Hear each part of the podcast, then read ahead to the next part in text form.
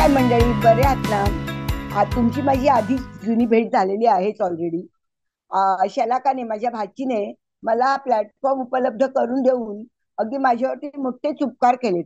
कारण मी बडबड कासव आहे त्या अर्थ कोणाशी तरी काहीतरी बोलावंसं वाटतं. पण कोणाशी बोलणार? तर या पॉडकास्टिंगमुळे मला तो एक ती एक ऑपॉर्च्युनिटीच मिळाली आहे जणू काही आणि तो प्लॅटफॉर्म मला इतका आवडलाय की मधून मधून मी शलाकाला छळणार आहे की मला दे ग बोलायला म्हणून.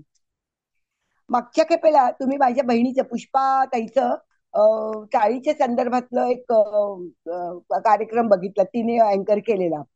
आणि नीलाताई आणि आशाताई या दोघी माझ्या तायांनी त्याच्यात सहभाग घेऊन त्या काळचं चाळीचं आयुष्य कसं होतं हे सांगण्याचा प्रयत्न केलेला आहे त्याच्यात.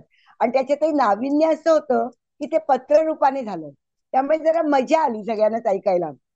आपल्यापैकी बऱ्याच जणांनी अगदी स्वतः नाही पण त्यांच्या आईकडनं आजीकडनं मावशीकडनं चाळीच्या संदर्भातल्या अनेक गोष्टी ऐकल्या असतील आणि नॉस्टॅल्जिकही झालो असू तेव्हा तेव्हा.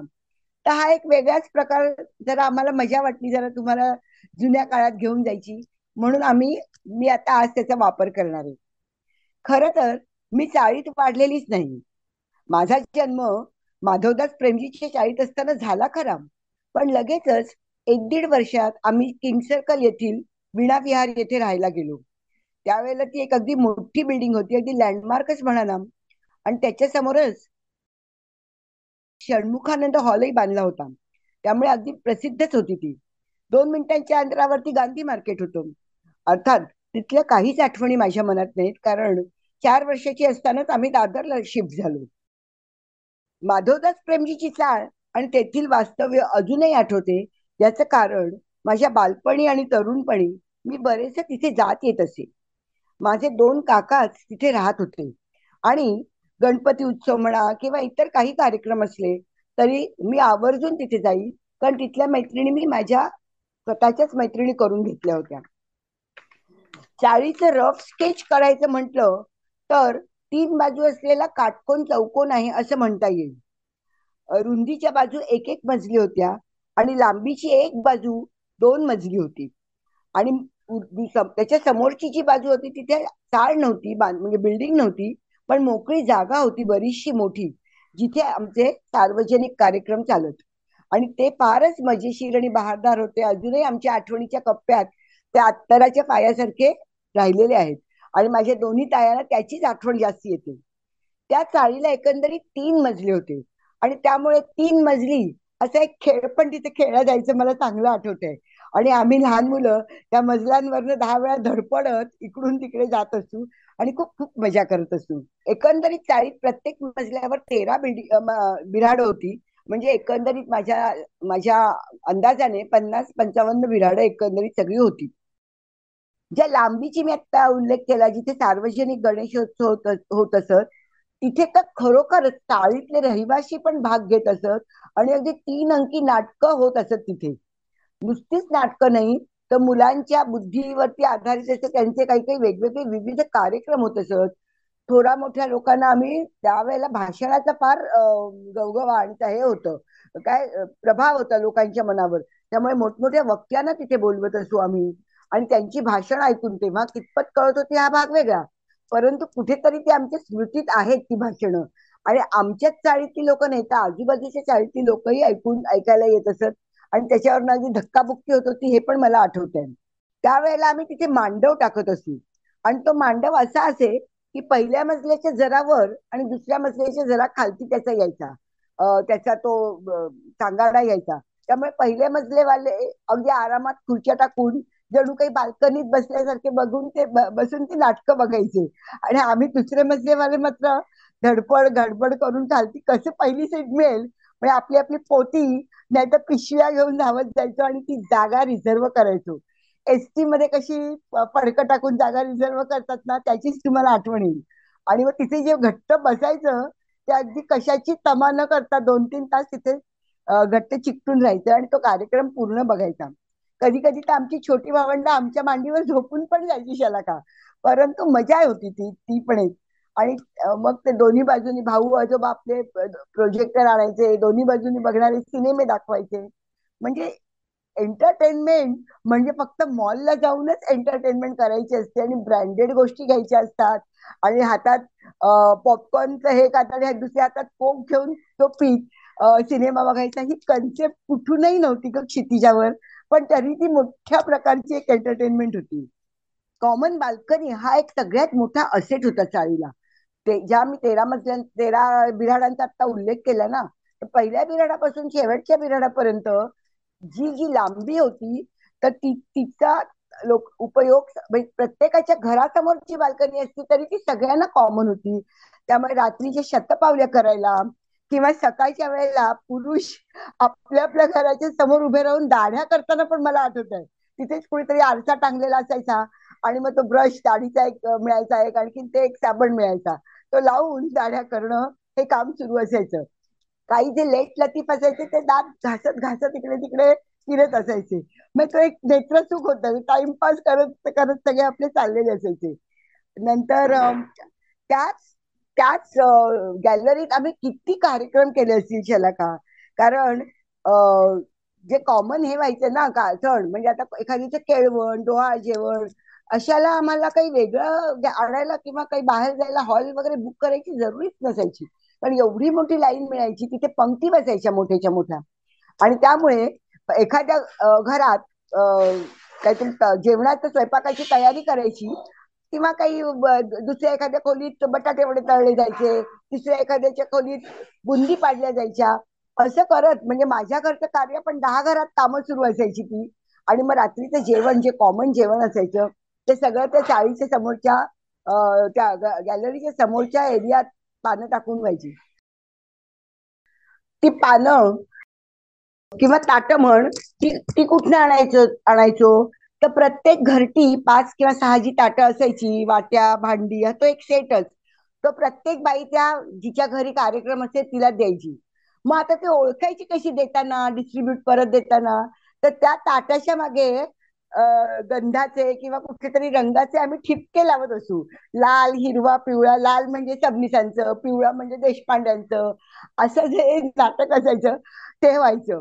खालती एक कॉमन मोरी असायची जिथे सगळे रामागडी असतात ना कोकणातले ते आमच्याकडे तिथे खालती राहायला असायचे. आणि ते प्रत्येकाच्या घरची भांडी घेऊन तिथे जाऊन धुवायचे. मग आता ह्या कॉमन लग्नाची एवढी सारी भांडी झालेली असायची काही पाच सहाशे ती सुद्धा ते पाच सहा रामागडी धुवून आणायचे. त्या गॅलरीतच ती सुकवायला टाकायची एखाद्या चादरीवर. आणि मग जी यजमानी बाई असायची ती संध्याकाळी ती सगळी पुसून प्रत्येकीच्या घरी एक एक नारळ द्यायची आणि ती भांडी द्यायची. किती सुंदर होतं ना हे सगळं. म्हणजे यूज आणि थ्रो करून तुम्ही जी आज जी कचरा आणि घाण करताय तर ते अजिबात व्हायचं नाही. स्टीलच्या भांड्यातच जेवण स्वच्छ वाटायचं आणि परत तिलाही आनंद की मी कोणाच्या तरी उपयोगी पडले त्या बाईलाही. तर तो एक हा जो कन्सेप्ट आहे ना त्याला का हा पैसे देऊन विकत मिळणारी गोष्टच नाहीये त्याच्यासाठी त्या अनुभवातनच जायला लागणार आहे आणि मग जे जेवण करायचं ना त्याच्यात सुद्धा थोड्याशाच गोष्टी असायच्या. म्हणजे फार ऑप्शन्स नव्हते. आजकाल टू मेनी ऑप्शन झाले काय विचारू नको तुला तर माहितीच आहे. पंजाबी नको म्हणू बंगाली म्हणू नको कॉन्टिनेंटल म्हणू नकोस चायनीज इटालियन आणखीन काय काय असतील ह्या सगळ्या भाऊगर्दीत आपल्याला जेवायचं काय हेच आपण विसरून जातो. त्या काळी आम्हाला दोनच भात एक मसाले भात त्याच्यात सुद्धा तोंडी प्रकर्षाने आणि एक साधा वरण भात पहिला. पोळीमध्ये सुद्धा एकच प्रकार पोळी किंवा अगदीच जरा पार्टी श्रीमंत असेल तर पुरी श्रीखंड असेल तर पुरी व्हायची. आणि भाज्यात एक कांदा बटाटा रस्ता तरी असायचा मटकीची उसळ तरी असायची नाही तर बटाट्याची सुकी पिवळी भाजी पण ती खाताना सुद्धा जो आनंद असायचा तो आत्ताच्या तुझ्या पॅटीज आणि यान त्याव खाताना नाही मिळत ग. तर त्या ते तेवढ्याच गोष्टी आम्ही करायचो. हा सगळ्यात महत्त्वाचे म्हणजे एक काहीतरी नमकीन म्हणजे त्याचे बटाटे वडा नाही तर असं भजी हा प्रकार असायचा. आणि एका घरात सतत त्या भजीचा म्हणजे घाणा सुरू असायचा. ताटेचे ताटे बाहेर घेऊन एखादा नाना आप्पा यायचा आणि भजी बटाटे वडे अशा आरोळ्या ठोकत वाढायला सुरुवात करायचा. जेमतेम पाच सहा पानं संपायची आणि मग परत ताट रिकाम व्हायचं परत ते जायचं. मग पुढच्या लोकांना मिळायचीच नाही त्यामुळे ते आणखीनच चिडचिड व्हायची. मग एखादी चतुर नार तिला कळायचं की हा काहीतरी गोंधळ होतोय. मग ती हळूच पाठच्या बाजूने जाऊन तिकडच्या पंक्तीच्या बाजूने सुरुवात करायची. मग मधल्या लोकांना मिळायचं नाही. काय गंमत असायची गती आणि मग शेवटी मधल्यांसाठी खास भज्यांचं ताट एक घाणा काढला जायचा आणि त्यांना दिला जायचा. आजकाल एक आणि दोन बटाटे वडे खाल्ले तरी लगेच गॅसेस होत आहेत पाचक वट्या खातायत आणखीन चूर्ण खातायत. तरुण मुलं सुद्धा ही परिस्थिती तर त्यावेळेला साठ प्लस वाले सुद्धा सात आठ बटाटे वडे सहज आणत म्हणजे हे मी स्वतः डोळ्यांनी बघितलंय म्हणून तुला सांगते. आणि तरुण मुलं तर किती हाणत. त्याचे नंतर ते कवित्व असतं ना अरे मी एक ताट संपवलं दुसऱ्या म्हणायचं अरे हे काहीच नाही मी एक ताट ते आणि एक ताट जिलबी खाल्ली. अशा बढाया मारल्या जायच्या अगं त्याच्यात. त्यामुळे तो एक अवर्णनीय आनंद तेव्हा कोणाची पोटं सुटली नाहीत की कोणाला काही त्रास झाला नाही किंवा कोणाचे हार्ट बीट्स वाढले नाही काही नाही सगळे आनंदाने ते अन्न हे पूर्ण ब्रह्म समजून एन्जॉय करत असत. नंतर ह्या सगळ्या ह्या सगळ्या मला लग्नाच्या आठवणी येत आहेत. बरं त्या बायकांचा अंदाज तरी किती परफेक्ट ग? कधी अन्न कमी पडले नाही की कधी जास्ती झाले नाही. आणि अगदी काही उरलंच तर रामा आणि रखमाची फलटण असेच ते संपवायला. अर्थात पुलंचा नारायण असेच त्या त्या सगळ्या बायकांना मदतीला. म्हणजे अंदाज द्यायला किंवा एखादी विकेशा बाई त्या काळेला विकेशा बायका असायच्या तुला विकेशा शब्दाचा अर्थ माहितीये कशाला का? हा तर विकेशा म्हणजे जिला केस नाहीत असे. तर तुला आठवत असेल अनेक वर्षापूर्वी बालविधवा किंवा विधवा झाल्या का बाईचे केश वपन होत असे. आणि तिला समाजात वावरायला परमिशन नव्हती. मग तिने आतल्या खोलीतच राहायचं. अगदी फार तर फार माझघरापर्यंत यायचं. अतिशय वाईट आणि क्रूर प्रथा होती गती परंतु त्यावेळेचा तो समाजाचा दंडकच होता. त्यामुळे आपण आत्ता बोलून किंवा काही म्हणून काही फायदा नाही. पण या बायकांची कर्तबगारी महान होती बरं. असल्या सगळी जेवणाची जबाबदारी फक्त या विकेशा बायकांच्याच जोरावर व्हायची. अशा दोघी तिघी जमल्या की त्यांचा अंदाज परफेक्ट असायचे. त्या नारायणाच्या मदतीने किती लागतं काय लागतं हे सगळं मागवून घेऊन त्याच्याप्रमाणे पूर्ण स्वयंपाक कोणी कॅटरर्स किंवा कोणी काही नव्हतं काही इव्हेंटच नव्हता ग मॅनेजमेंट करायला. सगळं आपापसातच मॅनेज होऊन जायचं. चलू. तर त्या त्यांच्या नारायणाच्या मदतीने नारायण म्हणजे तुला आठवलं असेलच पुलंचा तर त्याच्या मदतीने ते होत असेल बारशी लग्न डोहा जेवणे केळवणे सामूहिक पद्धतीने होत असेल सगळ्यात मजा यायची ती मंगळागौरीची. आता मोठे मोठे हॉल घेतात डेकोरेशनला डेकोरेटर्स बोलवतात फुलांची आरास करतात सगळं काही होतं. तेव्हा त्या काळी फुल मार्केटला जाऊन किलोमध्ये शेवंती आणि झेंडू आणायचे त्याच्यातच फुलं बेल ते तुळशी वगैरे येत असे. मंगळागौर एखादी कलाकुसरीची ताई माई वहिनी सज सजवे. एखादा गंज गंज माहितीये का तुला? उभट्ट भांड असतं बघ आईकडे आमटी किंवा ताक ठेवायला आई वापरत असेल ते.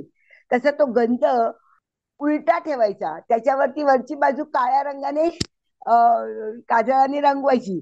आणि ती म्हणजे शाळुंकी. आणि मग तिच्या आजूबाजूनी छान डेकोरेशन करायचं. आहे त्याच मुलींची कलाकुसर पण व्हायची तिचं कौतुक व्हायचं. कशाला बाहेरच्या माणसाला बोलवायची वेळ येते? त्याच्या पुढे रांगोळ्या काढायच्या जिचा हात चांगला असेल ती रांगोळी काढायची. आणि मग बाकी छोटी पोर मोठी पोरं असायचीच मध्ये मध्ये लुडबुडायला. आणि त्यांच्या मदतीने सगळं काही ते सारखं नीट सजवलं जायचं. वशाळ्या मिळायलाही काहीच अडचण नसे. वशाळी शब्द ऐकलायस का शलू तू? वशाळी म्हणजे मंगळागौर असते जिची पाच वर्षाची आतली मुलगी ती. काहीच अडचण येत नसे. कारण चाळीस पन्नास बिराडात निदान पाच सहा वर्षाला नक्की मिळायच्या. आत्तासारखं फोनाफोनी करून ये ग बाई ये ग बाई कशी मिनतवारी करायला लागायची नाही. आणि नुसत्याच त्या पाच सहा नाही तर तिची एखादी आत्ते बहीण मामे बहीण एकावर एक फ्री पण मिळायच्या. त्यामुळे वशाळ्यात सुद्धा कधी कधी बारा पंधरा व्हायच्या. पंच मग त्या सगळ्या जणी अगदी पंचामृती पूजा आपल्याबरोबर घेऊन येत असत. एक मोठं ताट ट्रे त्याच्यात सगळं सजवून ते आणायच्या. आणि तिच्या तिच्या सासूबाई किंवा तिची आई पण सगळं व्यवस्थित तिला द्यायच्या. अगदी एखाद दुसरी गोष्ट राहिली तर यजमानीबाई तिला सगळी मदत पुरवायच्या. आणि अगदी सगळं संपलंच तर अक्षदा आहेतच. अक्षदाम समर्पयामी म्हणायला. त्यामुळे ती एक असं काही राहिलं काही झालं असं कसली भीती किंवा दडपण नव्हतंच ग. त्याच्यातही तुला माहिती आहेत का की ते कणकेचे दागदागिने आणखीन छोट्या छोट्या वाट्या करायचे त्याच्यावरती काही झाकणं ठेवायची. तर ती पण एक कलाकुसरीचं काम त्यातल्याच पोरी सगळ्या करायच्या. मग बसायचं जेवायला. ते जेवताना वशाळ्याने बोलायचं नाही. असा काहीतरी एक दंडक होता. नाही तर नवऱ्याला काहीतरी होतं. किंवा आपल्याला पाप लागतं. म्हणजे त्याच्यात कोणी का कसं सांगितलं ना रिझनिंग नव्हतंच. त्यामुळे त्याच्यात सगळी मजा. मुली पण लहान होत्या वयाने. गप्पपणे खायचं नाही तर नवऱ्याला त्रास होईल. म्हटलं की खरंच बिचारा गप्पपणे खायच्या ग. आणि मग बाकीच्या मैत्रिणी चिडवायच्या ती काही खुणेने मागितलं तिने मला वडे हवे किंवा काही मला हवं. ती द्यायच्या नाहीत मुद्दामून. मग एखाद्या पोक्त बाईला तिची दया यायची आणि तिला जे काय पाहिजे ते द्यायची. पण तो बेतही इतका साधा संकला असायचा. संध्याकाळच्या वेळेस भाजणी भाजणीचे वडे दही मटकीची उसळ मसाले भात एवढ्या तीन चार गोष्टीच असायच्या पण सगळ्या त्याच्यावर तुटून पडायच्या अगदी. आणि त्याच्यानंतर येत मात्र मंगळागौरीचे खेळ. आताच्या तुला कल्पना असेलच की आताच्या मंगळागौरीत मंगळागौरीचे खेळ खेळणाऱ्या ग्रुप्सना बोलवतात. आठवते का? माहितीये का तुला ही गोष्ट? आणि ते जवळपास वीस पंचवीस प्रकार करून दाखवतात. फुगड्यांचे सात आठ प्रकार करतात. त्यावे त्यावेळी आम्ही वय वर्षे तीन ते साठ पर्यंतच्या सर्व बायका सर्व खेळ खेळाचे प्रकार त्या दहा बाय दहाच्या खोलीत खेळत असू. तू विचार कर काय परिस्थिती असेल आणि काय गोंधळ होत असेल. मनसोक्त खेळत असतो आणि अगदी. आता हा हॉल असतो उत्तम भोजन असते बायका नटून तटून येतात आणि कोणाचा तरी डान्स परफॉर्मन्स पाहावा तसे मंगळागौरीचे खेळ पाहतात ग. खेळत कोणीच नाहीत. काय म्हणावे या कर्माला? बशेळ्या सुद्धा अगदी तोंडी लावण्यासारख्या खेळतात. मिनटवारी करावी लागते बऱ्याच जणींची. आधी बऱ्याच जणी नादुरुस्तच असतात. गुडघेदुखी कंबरदुखी कंबर दुखी आणि इतर काही प्रॉब्लेम त्यामुळे मग नाईलाजच असतो त्यांचाही.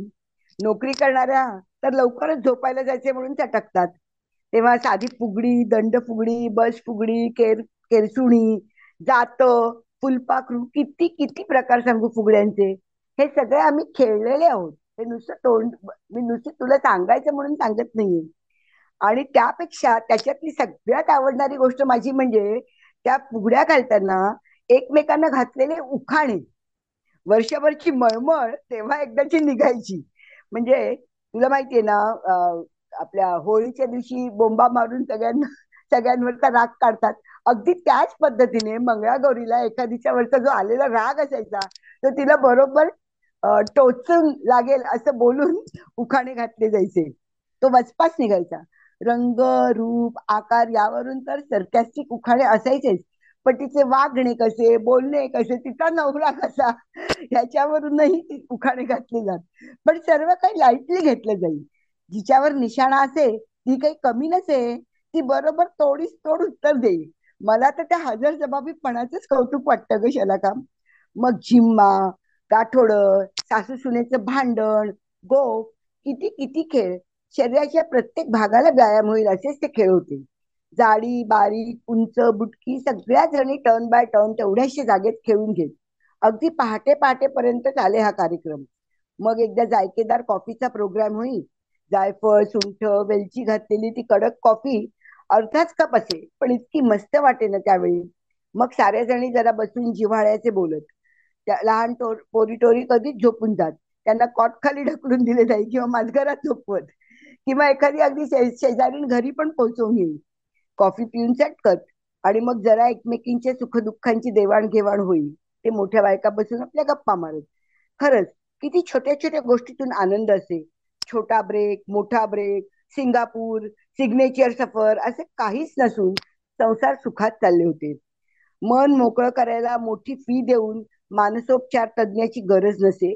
किंवा फील फ्री टू टॉक अशासारखी सेशन्सही नव्हती. मंगळागौरी डोहाळ जेवणी केळवण लग्न यातच सारा निचरा होईल.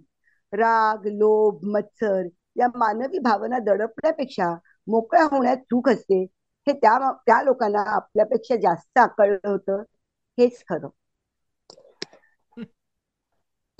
वा.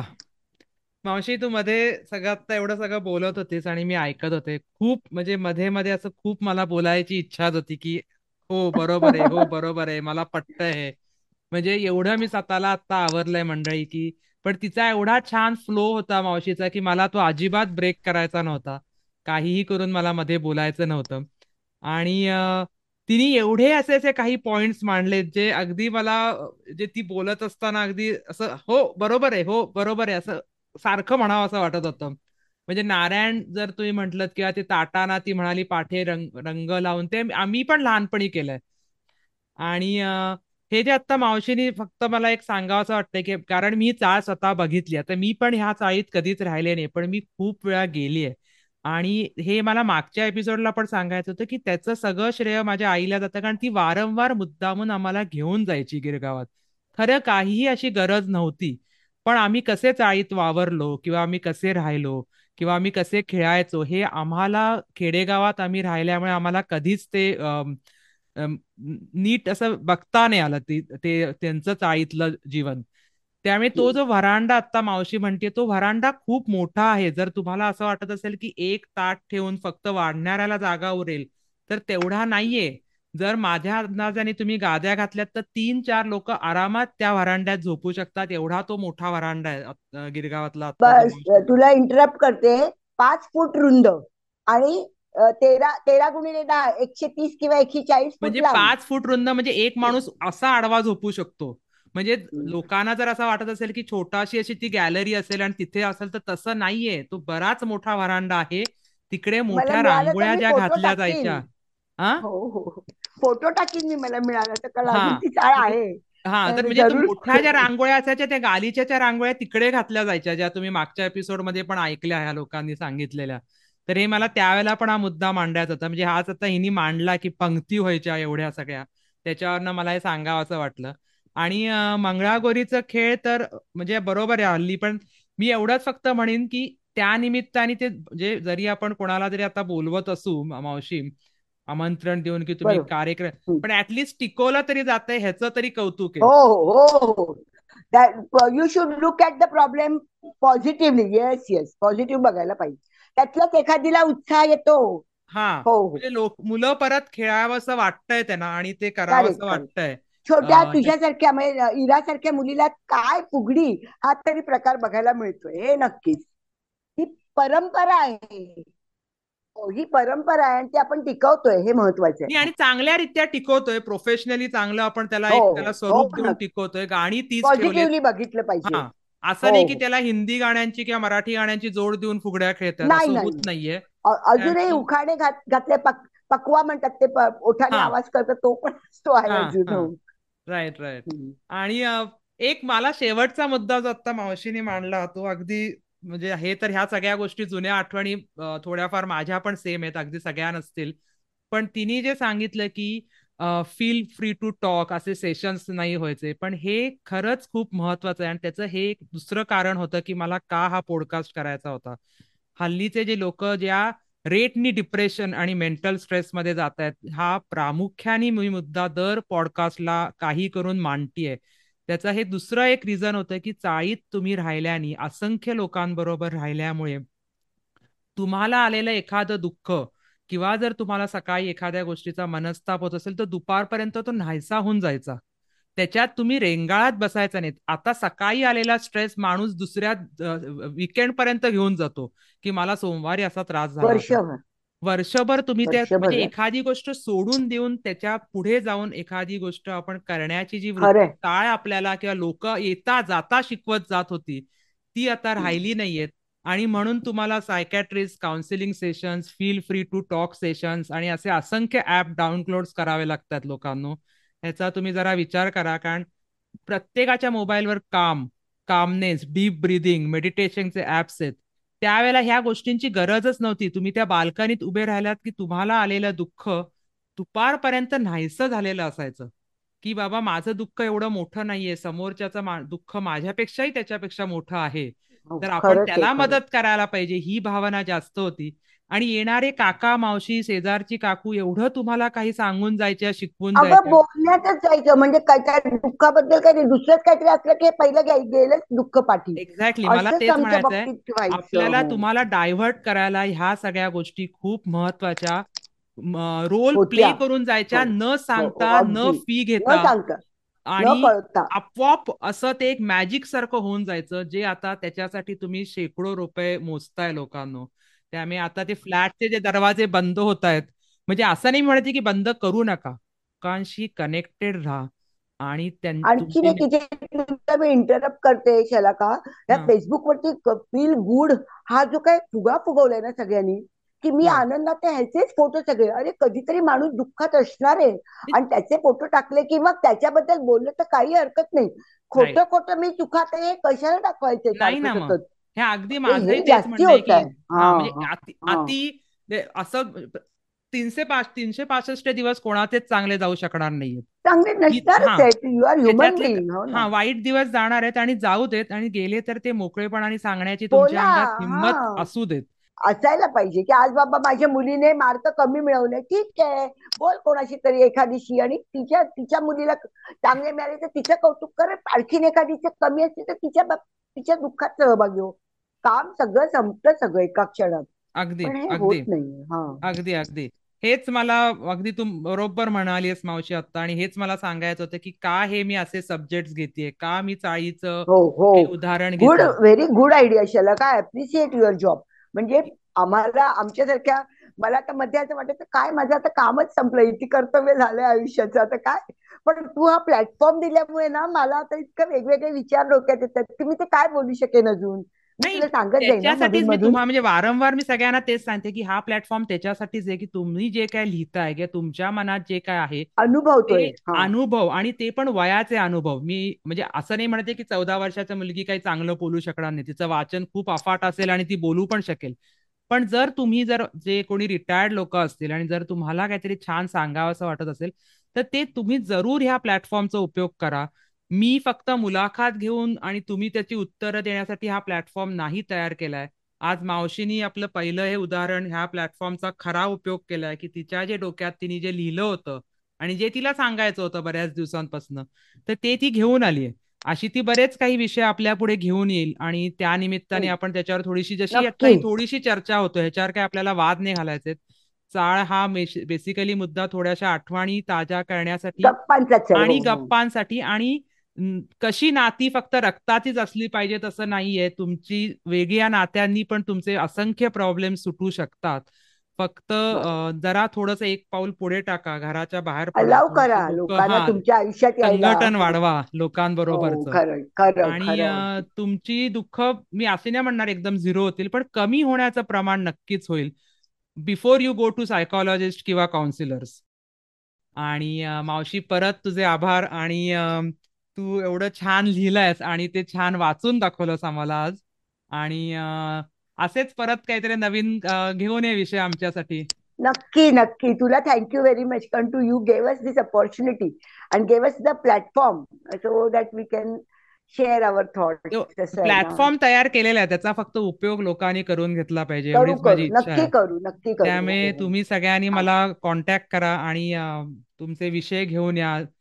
पुढचा एक विषय आता मी रिव्हील नाही करत आहे पण एक नवीन घेऊन येते मी पॉडकास्ट हा चाळीचा झाला की.